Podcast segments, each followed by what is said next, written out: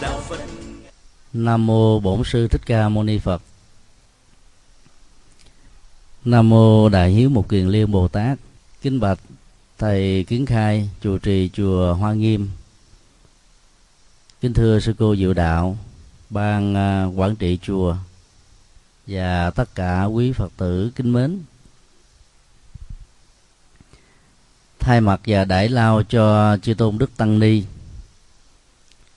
Chứ với chúng tôi à, gửi lời chúc mừng đến uh, quý cụ quý bà quý cô quý chú những người đã từng làm cha làm mẹ. Thêm một tuổi như là biểu tượng của nền tảng đạo đức và tâm linh cho gia đình của mình. Đồng thời à, cũng xin kính chúc đến tất cả các anh chị là các bậc cha mẹ trẻ, thì một tuổi, vì à, có được hoa trái của à, tình thương để dịu dắt con em của mình và kính chúc tất cả các em, các cháu có thêm được một tuổi. Khi nhìn thấy cha mẹ của mình vẫn còn bên mình với tất cả sự thương yêu, chăm sóc và hướng dẫn cho chúng ta thành công và có giá trị ở trong cuộc đời này. Trong à, bài kinh báo ăn phụ mẫu Đức Phật đã đề cập đến 10 ân đức sanh thành dưỡng dục của mẹ. Và thông qua đó đó gián tiếp nói về công lao của cha. Nhưng um, sự đóng góp của người mẹ cho sự thành công của đứa con nhiều quá nhất là trong nền văn hóa mẫu hệ cứ mỗi khi nghĩ đến vu lan là người ta nghĩ về mẹ. Không biết là quý ông, tức là những người làm cha, có buồn không? Nếu ờ, ai đó mà hay buồn đó thì à, tự an ủi mình bằng à, cái câu à, trong bài kinh tứ ân chúng tôi tạm dịch như sau, ơn cha như núi cả, nghĩa mẹ nước trong nguồn, hy sinh lòng chẳng quản mà vẫn không nguôi ngoai. Mẹ già hơn trăm tuổi vẫn thương con tám mươi tình thương nào ngơi nghỉ đến hơi thở cuối đời. Trong uh, bài thi kệ thứ nhất đó, thì câu đầu tiên đức phật nói đến à, công ơn của người cha như là núi cả. Mà bài ca dao của người việt nam đó công cha như núi thái sơn nghĩa mẹ như nước trong nguồn chảy ra. Chúng tôi cho rằng là nó đã có um, ảnh hưởng ít nhiều từ à, tư tưởng mà đức phật đã nêu ra trong kinh báo ân. Mô tả ân đức của người cha như là núi rất là chuẩn. Là bởi vì à, núi đó tượng trưng cho sự à, hùng vĩ cứng rắn sừng sững giữa trời. Và do vậy cái tình thương của người cha dành cho con đó và lúc đó thầm kín. Và ít có người con nhận ra được cái tình thương đó. Bởi vì cha thường la, rầy với một sự hết sức nghiêm túc. Đôi lúc làm cho ta buồn lòng và nghĩ rằng là cha mình không thương mình. Từ đó ta có khuynh hướng đánh đồng cái tình thương yêu là lời nói ngọt ngào và tất cả những gì chiều theo bản thân mình. Giới tính của người nữ và tình thương của người nữ dành cho đứa con đó, nó hiển lộ một cách rõ ràng hơn là người cha. Vì à, trước nhất đó, về phương diện sinh học, người mẹ đã nuôi nắng đứa con suốt 9 tháng 10 ngày với tất cả sự bảo bọc và huấn luyện thói quen. Sau đó đó thì à, cho con bú mớm cả 3 năm rồi mỗi khi đi chợ búa về có dư uh, những tiền bạc lẻ đó người mẹ mua bánh kẹo trái cây về cho con. Rồi con đi học đó thì mẹ lại cho tiền ăn bánh mua quà. Hầu như là suốt cuộc đời của người mẹ đó cho đứa con cho sự sống qua phôi thai của bào thai. Cho sữa để tạo thành cái à, chất ngọt và tình thương trong cuộc đời cho bú mớm, cho tiền bạc, cho học thức và cho cả cuộc đời. Cho nên à, ta nhớ về người mẹ nhiều hơn là nhớ về người cha. Cái tình thương dành cho cha và mẹ cũng cần phải được thể hiện một cách đồng đều. Vì không có cha thì giàu có mẹ đi nữa, ta cũng không có mặt. Cho nên kinh phật dạy đó là tất cả những người con giàu ở vai trò vị trí xã hội nào như là vua chẳng hạn lớn nhất ở trong cuộc đời trong chế độ phong kiến. Cũng không thể nào có nếu không có mẹ và không có cha. Cho nên à, ngày du lan của phật giáo là ngày à, mà ta phản chiếu lại cuộc sống của mình xem à, gương hạnh hiếu thảo đã thể hiện một cách trọn vẹn với mẹ và với cha chưa? Trong bài kệ thứ hai đó, thì ta thấy là đức phật phân tích về à, cái tình cảm rất là ngọt ngào. Và thường xuyên đến độ đó, nó chỉ chấm dứt khi cuộc sống này đó được kết thúc với người mẹ. Đó là ta nhìn từ à, góc độ của những gì mình có thể thấy, nghe, ngửi biết được nhưng trên thực tế đó cái tình thương đó vẫn tiếp tục đi với người mẹ trong kiếp sống của luân hồi. Người mẹ được đức phật mô tả trong đây đó giàu cho 100 tuổi rồi. Con của người mẹ đó có thể là 70, 80 nhưng tình thương của người mẹ dành cho người con 70, 80 đã từng có cháo chắc vẫn ngọt vẫn đẹp vẫn như là hôm nào chỉ cho đến lúc mà hơi thở cuối cuộc đời được trút bỏ đó, thì tình thương của mẹ được xem là kết thúc tạm thời thôi. Cái mô tả như thế đó, nó nó lột lên được tất cả những cái tâm tình mà người mẹ đã hy sinh và dâng hiến cho những đứa con. Phát xuất từ đạo lý đó đó, đức phật đã xác định tâm hiếu là tâm phật, hạnh hiếu là hạnh phật. Nếu ta đổi cái chiều đẳng thức hóa này tâm phật là tâm hiếu. Hạnh phật là hạnh hiếu đó. Thì à, nó chỉ phản ánh được một phần chứ chưa có đủ.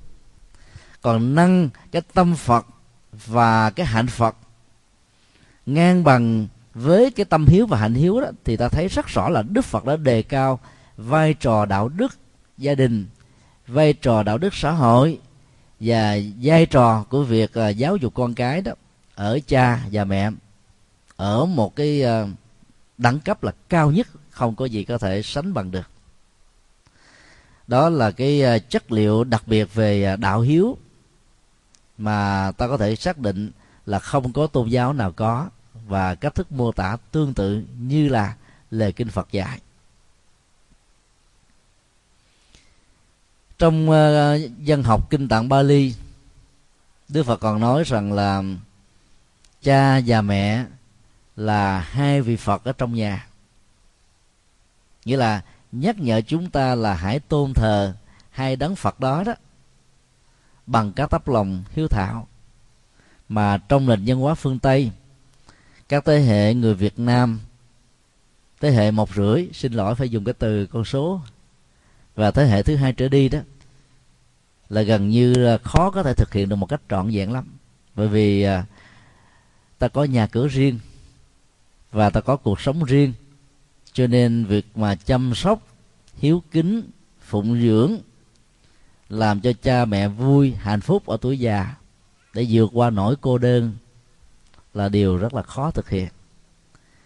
Tuy nhiên, nếu ta có tấm lòng và có phương pháp, thì giàu cho công việc có bận rộn, nhà ở có cách xa cha mẹ, chỉ cần có nghệ thuật quản trị thời gian và công việc thôi ta vẫn có thể làm điều đó như khi ta đang ở và sống ở trong nền văn hóa Việt Nam. Rất là đặt nặng và đánh giá cái giá trị đạo đức và tầm quan trọng của lòng hiếu thảo ở trong sinh hoạt thường nhật của con người. Khi ờ, có mặt ở ờ, bốn phật tích tại ấn độ đó, thì cái phật tích ờ, nepal đó gợi chúng ta về à, sự kiện đản sinh của Đức Phật cách đây 26 thế kỷ vào năm 624 trước à, công nguyên. Các mô tả về nghệ thuật cho ta thấy rằng là khi hoàng hậu Maya trên đường trở về thăm quê ngoại, bà bất giác giơ tay phải lên, hái những đóa hoa rất là đẹp được gọi là hoa vô u, nghìn năm mới nở một lần. Lúc đó, đức phật thích ca đã từng bước đi xuống. Mỗi một hướng như vậy là bảy bước nở hoa sen. Mô tả đó đó phải được hiểu là mô tả biểu tượng. Và cái biểu tượng này phải được giải mã đúng với cái bối cảnh văn hóa thời của đức phật. Người ấn độ không thích nói quạt tẹt nói theo bạch thoại, nói theo nghĩa đen chữ trắng, mà thích nói bằng văn chương triết lý. Và tất cả chúng ta là những người nghe, cần phải giải mã nó bằng dữ liệu văn hóa của người ấn độ lúc bấy giờ. Cây vô u ở trong à, tiếng à, sanskrit gọi là asok hay là asoka cây này không hề có hoa dầu là mười nghìn năm, hai chục nghìn năm, không có hoa là không có hoa thôi. Mà các bản văn vẫn mô tả là ngay lúc hoàng hậu Maya đó giơ tay lên vì nó có hoa cho nên bà mới hái vì nó quý quá, nó lạ quá. Thì muốn nói rằng là việc khai sinh hay là khai hoa nở nhị thái tử mang lại cái hương hạnh phúc, bình an, đạo đức, tâm linh cho cuộc đời. Nên ta phải nói là bà hái hoa và hoa sen là hoa tinh khiết ở trong bùn. Không bị nước nhơ bùn động làm cho nhơ ới mà ngược lại làm cho hoa này có thêm giá trị và vượt lên trên tất cả các loài hoa khác. Lá sen để gói. Cọng sen làm gỏi để ăn. Tim sen trị bệnh ăn thần mất ngủ. Hạt sen á, làm mứt làm chè. Gương sen á, làm thuốc để trị liệu. Hầu như là không có cái gì của hoa sen đó là vô dụng cả. Cái chất liệu bùn nhơ trở thành điều kiện cần và đủ cho hoa sen này trở thành đặc biệt. Đức phật cũng như thế.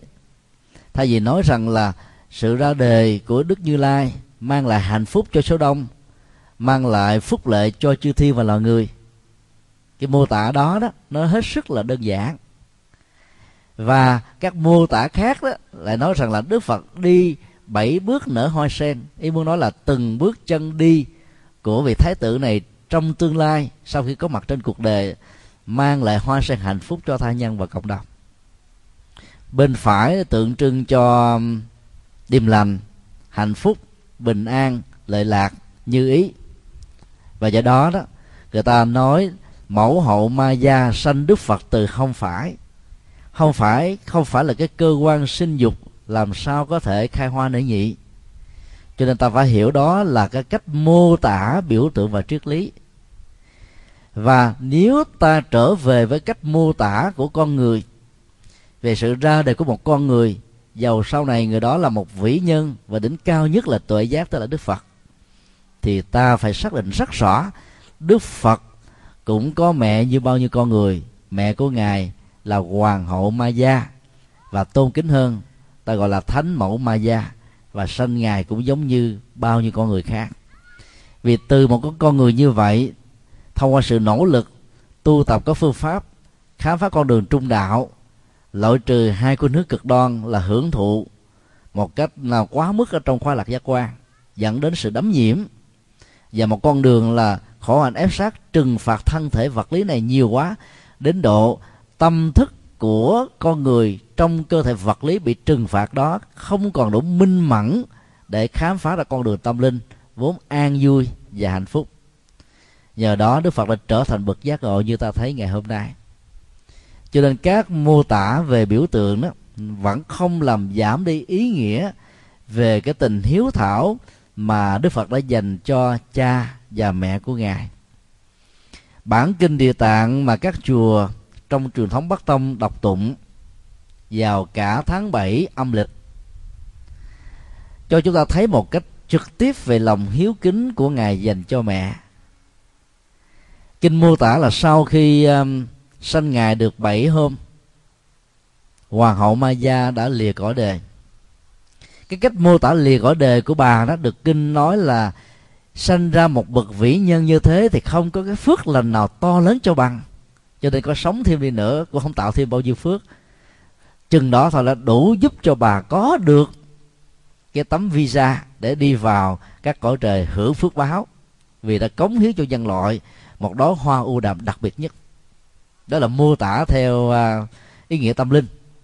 Còn nếu ta mô tả theo phương diện y học đó, thì vì à, bà sanh thái tử tất đạt đa ở trên con đường trở về thăm quê ngoại các phương tiện y khoa lúc đó chưa có.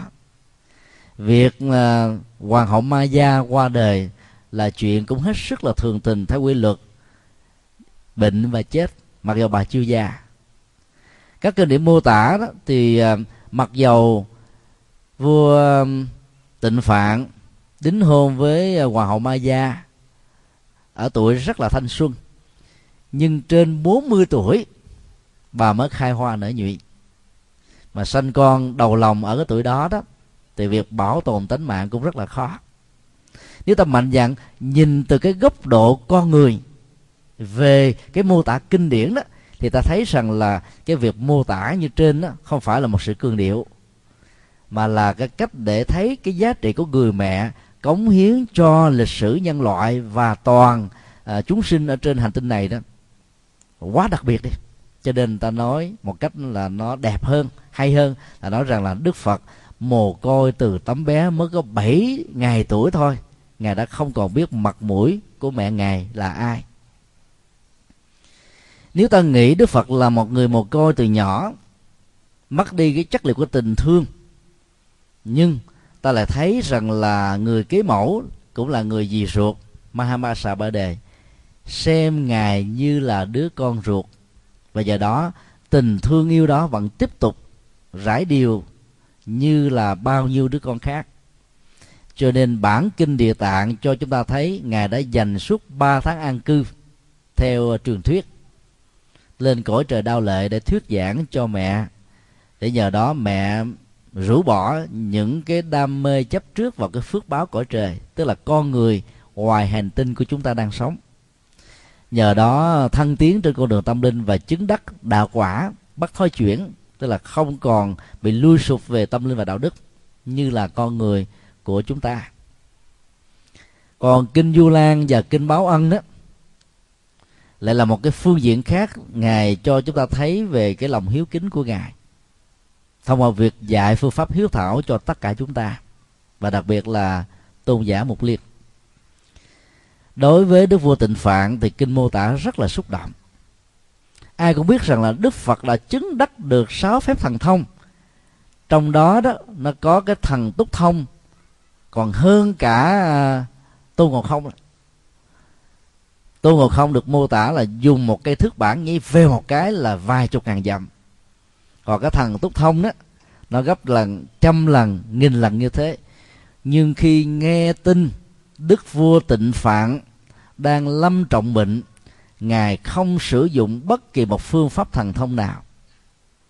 Ngài cũng không hề đi xe tứ bả để về, mà ngài đi bằng chân của mình. Để cho thấy là cái tấm lòng hiếu kính đó đó phải được thực hiện bằng đôi tay, đôi chân, tấm lòng của tất cả chúng ta. Về đứng kế bên người cha khả kính đức phật đã phân tích về tuệ giác bát nhã để giúp cho vua cha của mình. Ý thức rất rõ rằng là vũ trụ này không do một vị thượng đế tạo ra, mà hễ cái gì được gọi là tương thuộc nương vào nhau mà có, hình thành và phát triển đó, thì ta không nên chấp nhận cái thân phận của mình như là một vận mệnh đã được an bài. Do đó đó, thay vì chấp nhận để cho cái chết diễn ra trong nỗi sợ hãi thì đức phật dạy, hãy quán chiếu cái thân thể vật lý này không phải là của tôi.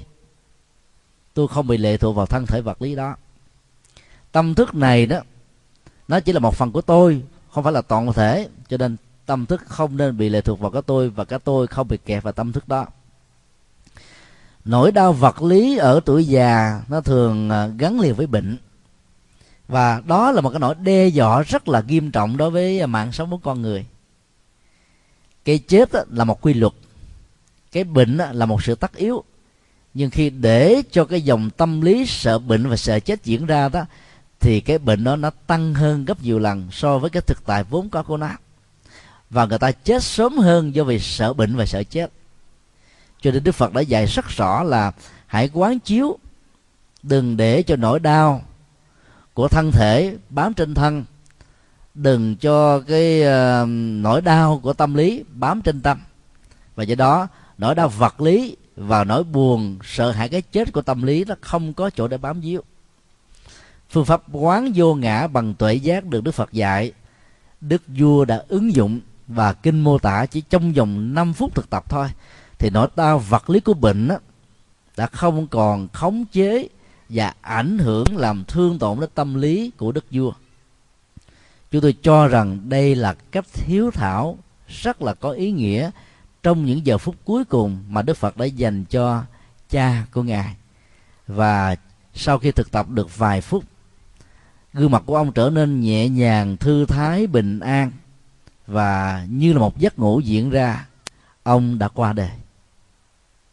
Các chất liệu của lòng thương kính là làm sao cho người cha, người mẹ rũ bỏ được nỗi đo và cái sợ chết.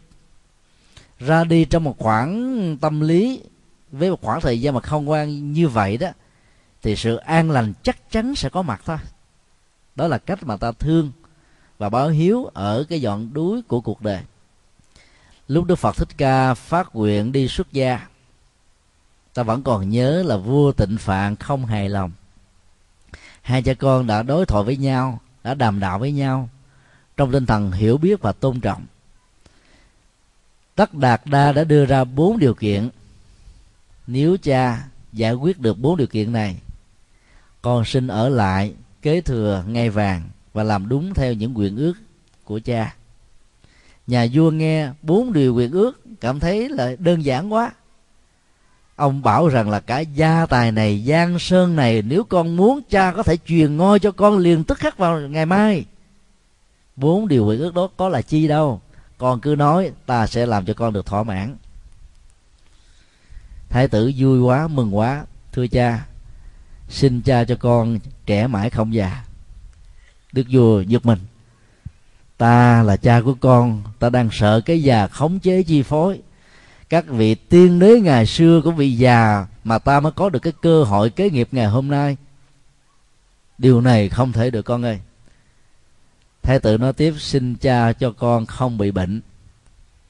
Ta cũng đang bị bệnh trong cơ thể này, làm sao cho con không bị bệnh được? Dầu cho có các thần y đi nữa thì không bệnh này cũng bệnh kia.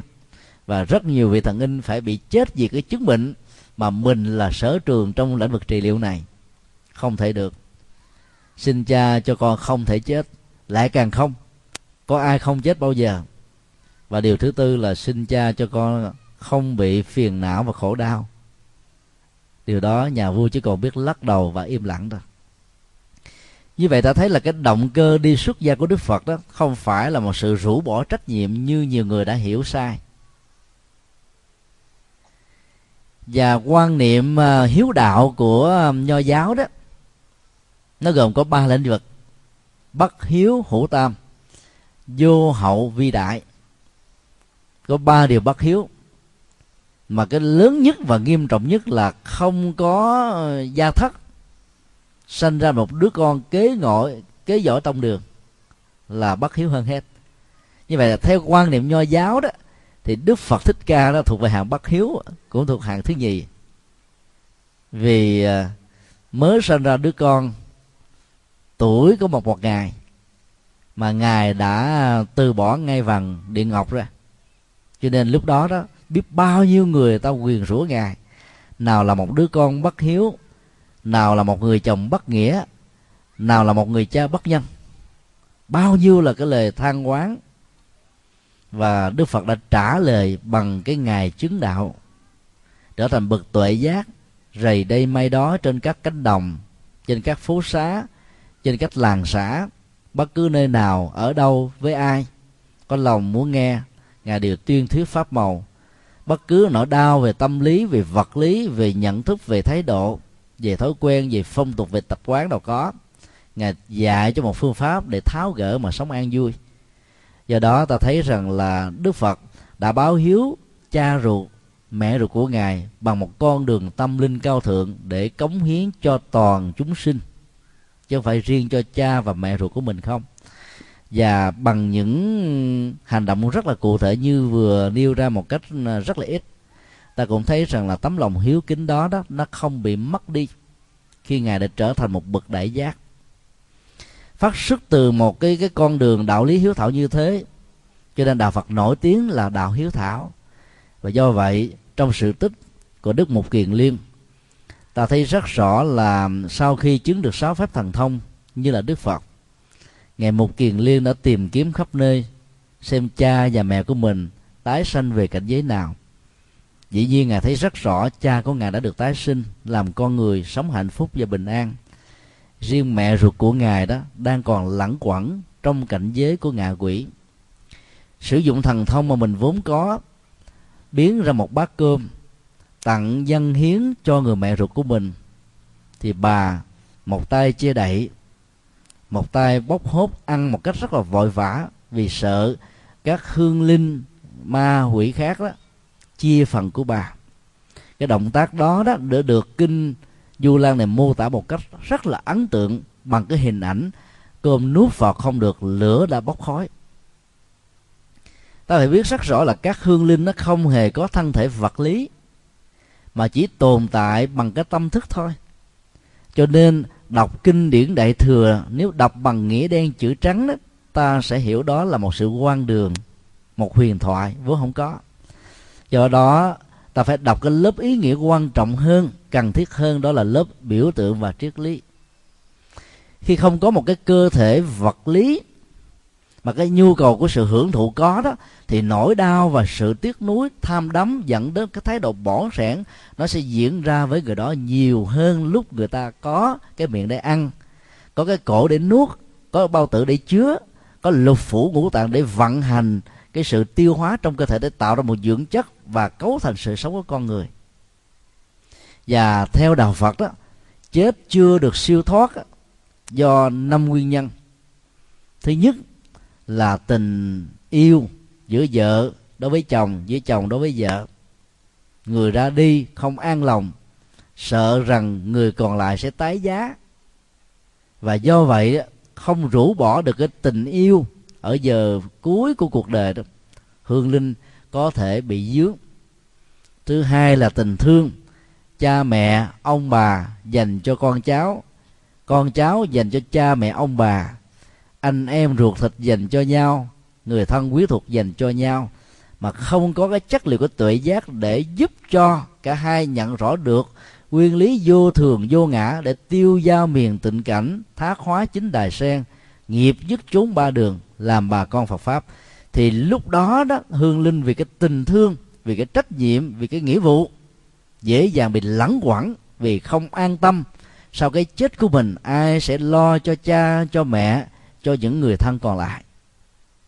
Thứ ba là một sự quan ức chết quan bởi hãm hại bởi vu cáo bởi luật pháp và sự lầm. Các hương linh đó bị ức và không sẵn sàng chấp nhận cái chết nhưng cái chết đó, nó là một cái nỗi đe dọa và thách đố. Cho nên cố gắng tồn tại để tạo điều kiện chứng minh mình là vô tội và chết uổng. Do đó hương linh bị tồn tại với cảnh giới ngạ quỷ thứ tư là gia tài sự nghiệp và các thứ ờ, quyến luyến khác trong cuộc đời. Ví dụ như cắt một căn nhà, chưa kịp lạc thành, tiếc nuối quá vô cùng, cho nên có khuynh hướng bám víu ở nơi chỗ đó để thấy, để chứng kiến, để hưởng cái nhà mà mình không hưởng được trước khi chết. Và thứ năm là cái tâm lý bỏn sẻn, hay còn gọi là tổng giám đốc hãng kẹo thì khi chết cái sự tiếc nuối về tâm lý nó nó làm cho người đó khó chịu lắm. Mà kinh dược sư đó, mô tả là mỗi khi phải chia cắt một cái phần nào đó của mình, dù là rất là nhỏ, so với những gì ta có như là núi, phần chia cắt đó chỉ là hạt cát thôi. Người tổng giám đốc hãng kẹo có khuynh hướng tâm lý giống như là dao bén thật là bén, cắt vào từng làn da thất thịt của ta. Mỗi một động tác cắt tức là chia cho người khác là rỉ máu, đau xót khó chịu vô cùng. Mẹ của ngài mục kiền liên rơi vào tình huống thứ năm này. Tiếc nuối bỏn sẻn, keo kiệt. Cho nên khi chết cái tâm lý đó nó vẫn còn là một nỗi ám ảnh khi đức mục kiền liên dân bát cơm cho bà. Bà sợ người khác chia phần. Thực ra các hương linh có ăn được gì đâu. Ta cúng đó, các hương linh chỉ hưởng bằng cái hương ấm thôi. Thân trung ấm còn được định nghĩa là hương ấm tồn tại bằng cái hương, chứ không tồn tại bằng cái vật lý, vì có cơ thể vật lý đâu mà thưởng thức những thứ đó. Tuy nhiên, khi người quá cố đã nằm xuống, ta phải cúng kính bằng không đó, các hương linh sẽ không cảm nhận được tình thương thật sự của chúng ta dành cho họ. Và do vậy, có khích lệ họ, có khuyến tấn họ, nghe kinh, nghe pháp để rũ bỏ chấp trước, hiểu được vô thường vô ngã, họ không nghe theo đâu. Là phải lập sự cúng kính một cách đơn giản và có ý nghĩa thì ta mới giúp được. Ở đây ta thấy đó khi một người mà ăn ngốn ngấu nghiến nhiều quá đó dễ dàng bị mắc cổ phải không ạ à? mình bị đói khoảng chừng 3 ngày thôi mà gặp thực phẩm là mình đang khác bình thường liền. Vật thực dư thừa quá thì ta ăn cách chậm rãi còn vật ít quá mà nhiều người quá ai cũng muốn gặp gấp nhanh gấp nhiều thì cái người mà lâu quá không được ăn á, thì khi ăn đó cái động tác rất là vội vã cho nên bị mất cổ là chuyện thường. Không mô tả như thế, kinh mô tả ấn tượng hơn, lửa bốc cháy, lửa sang tham, lửa tiếc núi lửa tiếc đã làm cho bà ăn mà nuốt và không được. Cho nên từ đó ta mới thấy là ai có tâm lý bỏng sẻn, keo kiệt đó, nước vào không ngon, giữ hoài tiền đó nó không có sinh trưởng được. Tiền tạo ra tiền, phước cũng thế, tạo ra phước. Có tiền nhiều, có phước báo nhiều mà không biết gieo trồng đó, thì sau khi hưởng thụ, gặp một cái hoàn cảnh thiên tai, thì tất cả các phước báo đó nó không giúp cho ta có thể vươn dậy được. Còn nếu người nào đó biết gieo trồng phước trong lúc chúng ta đang đầy đủ, thì giàu có những cái tai nạn tật ách gì diễn ra với mình mình vẫn đứng lên được gây dựng lại lần thứ hai, thứ ba, thứ tư cho đến n lần. Cái quy luật của nhân quả luôn là như thế mẹ của ngài mục liên rướng vào chướng bệnh bỏn sẻn keo kiệt cho nên đọa làm ngạ quỷ. Trong các câu chuyện dân gian tồn tại ở trong các chùa, có nơi thì nói rằng là mẹ ngài mục liên nó làm mà thịt chó đã cho các nhà sư, để các nhà sư phải phạm giới ăn mặn, thương tổn lòng từ bi, do đó chết và đọa làm ngạ quỷ hay là địa ngục. Đó là giả thuyết thôi. Dựa vào kinh du lan, vào kinh báo ăn cha mẹ, có chi về tình tiết này đâu? Chỉ thấy cái mô tả bằng biểu tượng thì ta có thể hiểu bà do tiếc núi mà không siêu sinh được. Do đó đó, trong lễ cầu siêu, tức là một cách để báo hiếu cho cha mẹ, ông, bà, tổ tiên, gia tộc của mình đã được quá giảng, thì cần phải làm sao hỗ trợ tâm lý cho hương linh đó đó rũ bỏ được sự chấp trước, thì sự ra đi của họ mới được bình an. Chứ đừng có cúng mà khóc lóc nhiều quá, rồi con cháu than thở. Bà ơi, bà đi rồi, con ở lại với ai? Ba ơi ba đi rồi, con buồn lắm. Còn chồng than với vợ vợ than với chồng, anh ơi, anh đi rồi có nước là em chết quá. Nghe than thở như thế, các hương linh muốn chết theo. Làm sao đi nổi? Càng có trách nhiệm, càng có tình thương, càng có trọng trách nhiều chừng nào đó, thì sự ra đi khó chừng đó. Cho nên ta phải chuyển hóa những giọt nước mắt thành tình thương có chuyển hóa bằng cách là giúp cho hương linh rũ bỏ để có được cái chất liệu an tâm. Phải làm sao cho hương linh được an, không có lo sợ về tất cả những người còn lại, không có lo sợ vì tài sản không được à, tăng trưởng, không có lo sợ về mọi thứ, thì người đó mới ra đi được. Đó là ta thương người quá cố một cách có nghệ thuật. Đức mục kiền liên đã theo sự hướng dẫn của đức phật thích ca. Thỉnh tăng chúng mười phương cúng dường để chuyển hóa nghiệp của bà. Con á giàu có làm phật đi nữa đó cái tâm lý người mẹ người cha vẫn xem mình là con như thở nào. Cho nên đôi lúc á, cái độ áp phê về tâm linh không cao. Do đó đó ngài mục kiền liên đã không thành công trong việc độ mẹ của mình rũ bỏ được sự chấp trước và bỏn sẻn dưới cảnh giới của ngạ quỷ bà không có tội lỗi gì cả, mà bà chỉ có tâm chấp trước tài sản và tiếc nuối nên bà không ra đi. Thì cái nguyên tắc mà đạo đức tâm linh trong tình huống này được kinh mô tả rất rõ là thiết lập trai đàn thỉnh mười phương tăng, vô số các vị đến để cúng dường. Dĩ nhiên là ngày một kiền liên có tiền đâu mà cúng đúng không à? Đi tu đức phật dạy là không nhận tiền vào giai đoạn đó. Có tiền đâu mà cúng, thì ta phải biết là đó là cúng bằng tấm lòng thôi và cho người mẹ chưa được siêu sinh của mình, nhận thấy rằng là con của mình vì thương mình còn mời thỉnh bao nhiêu là tăng chúng về. Và các đồ đệ phật tử của con mình vì thương đệ tử, thương ông thầy của mình, cho nên đã gián tiếp thương chính bản thân mình. Tức là thương bà đó, đã phát tâm cúng dường cho tất cả các nhà sư để làm lễ cầu siêu cho ta. Thì có lý nào mà ta cứ bôm cái lòng bỏn sẻn một cách keo kiệt như thế? Nhờ cái sự tương phản trong đối chiếu mà ngài mục kiền liên đã khéo léo vận dụng cho mẹ của ngài nhận thức rõ. Cho nên sau cái lễ cúng dường trai tăng đó, bà đã rũ bỏ được sự chấp trước mà ra đi. Ta có thể hiểu thông qua sự suy luận một cách gián tiếp rằng sự chấp trước của bà chẳng qua là tài sản của cải vật chất mà thôi. Sau khi chết rồi, người ta dễ có khuynh hướng bám vào nó dữ lắm. Mà ở trong kinh á thì đức phật nói là có tình huống một người cha qua đời làm con chó tái sanh trong nhà. Bởi vì ông chôn mấy hũ vàng ở dưới cái gầm giường. Chưa hưởng cũng chưa di chúc cho ai cũng chưa chỉ điểm cho ai. Chết rồi vàng đó ai sẽ hưởng? Tiếc núi sợ mắt, cho nên đó là ông cứ lẳng quẩn và cuối cùng đó, tái sanh vào trong nhà với tư cách là một con chó.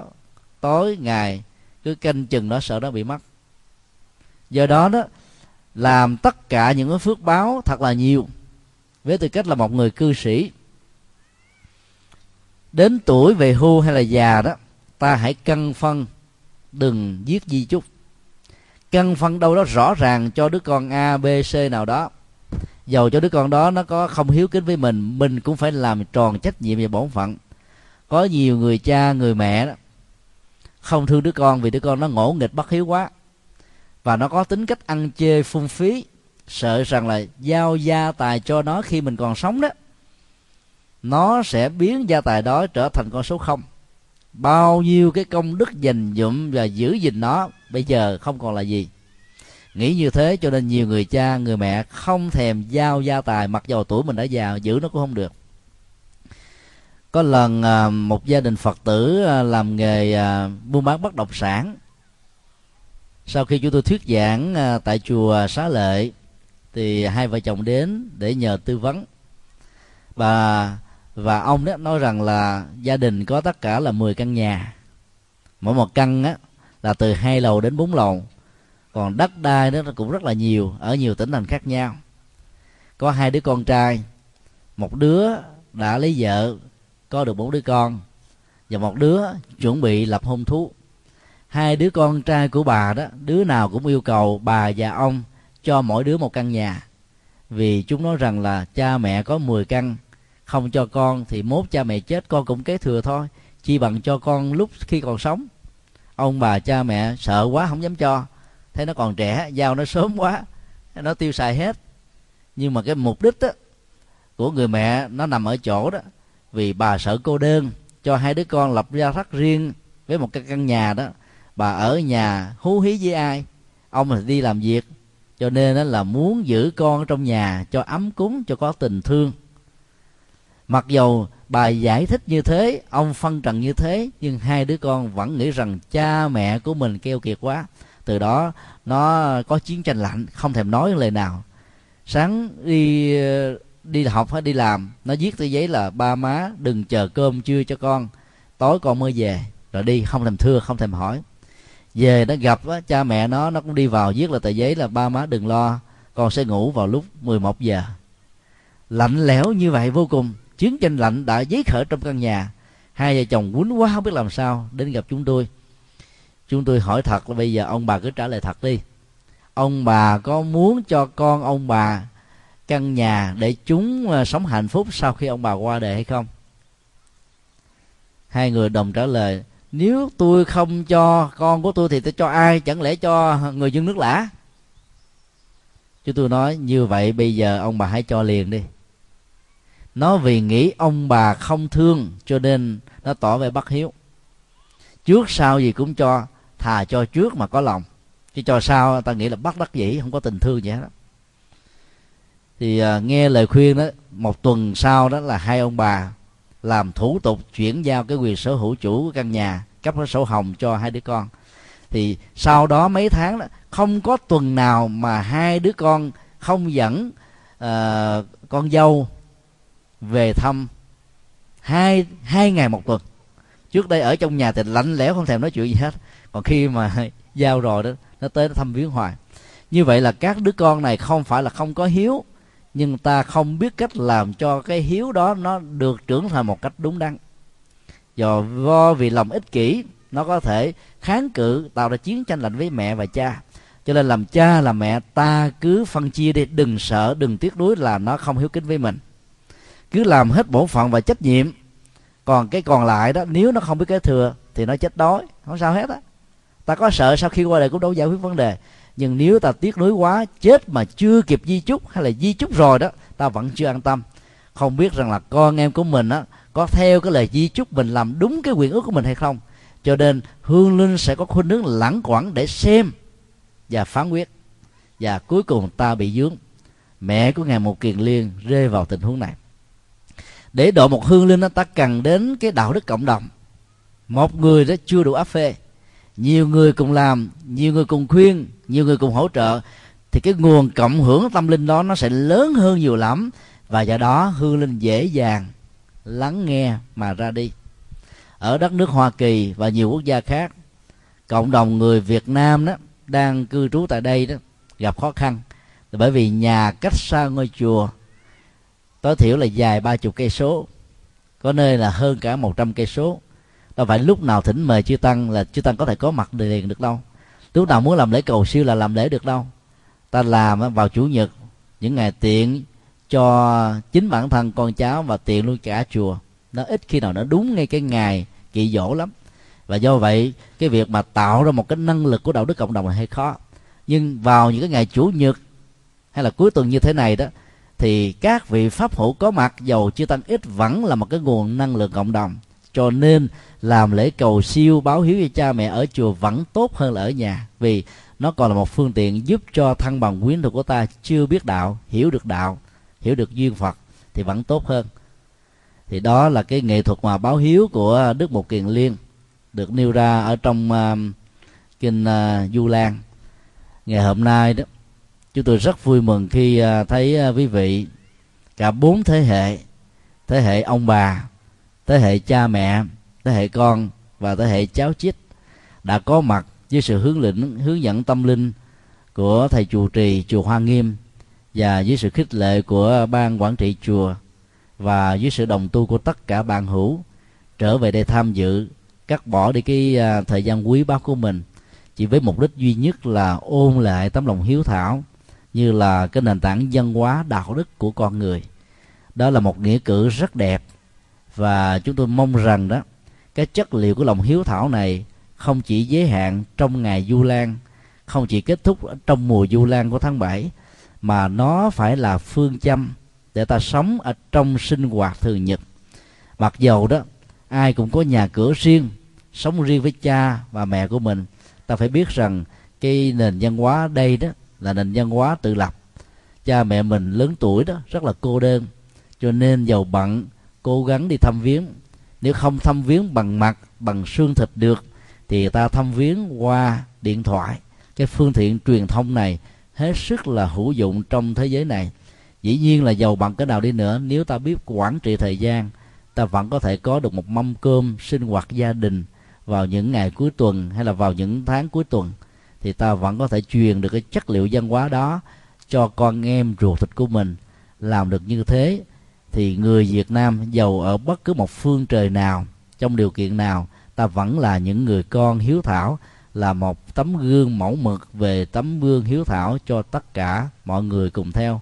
Kính chúc quý ông, quý bà, quý cụ thêm một tuổi làm nền tảng tâm linh đạo đức cho con cháu. Kính chúc tất cả các anh chị, tất cả các em, các cháu luôn là những người hiếu thảo để cho cha mẹ ở tuổi già không mặc cảm, không buồn tuổi về mình. Ngược lại, hãnh diện tự hào vì có được được những đứa con, những người cháu hết sức xứng đáng với gương hạnh của cái nền văn hóa Việt Nam. Nói chung và văn hóa Phật giáo nói riêng. Nam mô Quan Hỷ Tạng Bồ Tát. Nam mô Đại Hiếu Một Kiền Liên Bồ Tát Ma Ha Tát.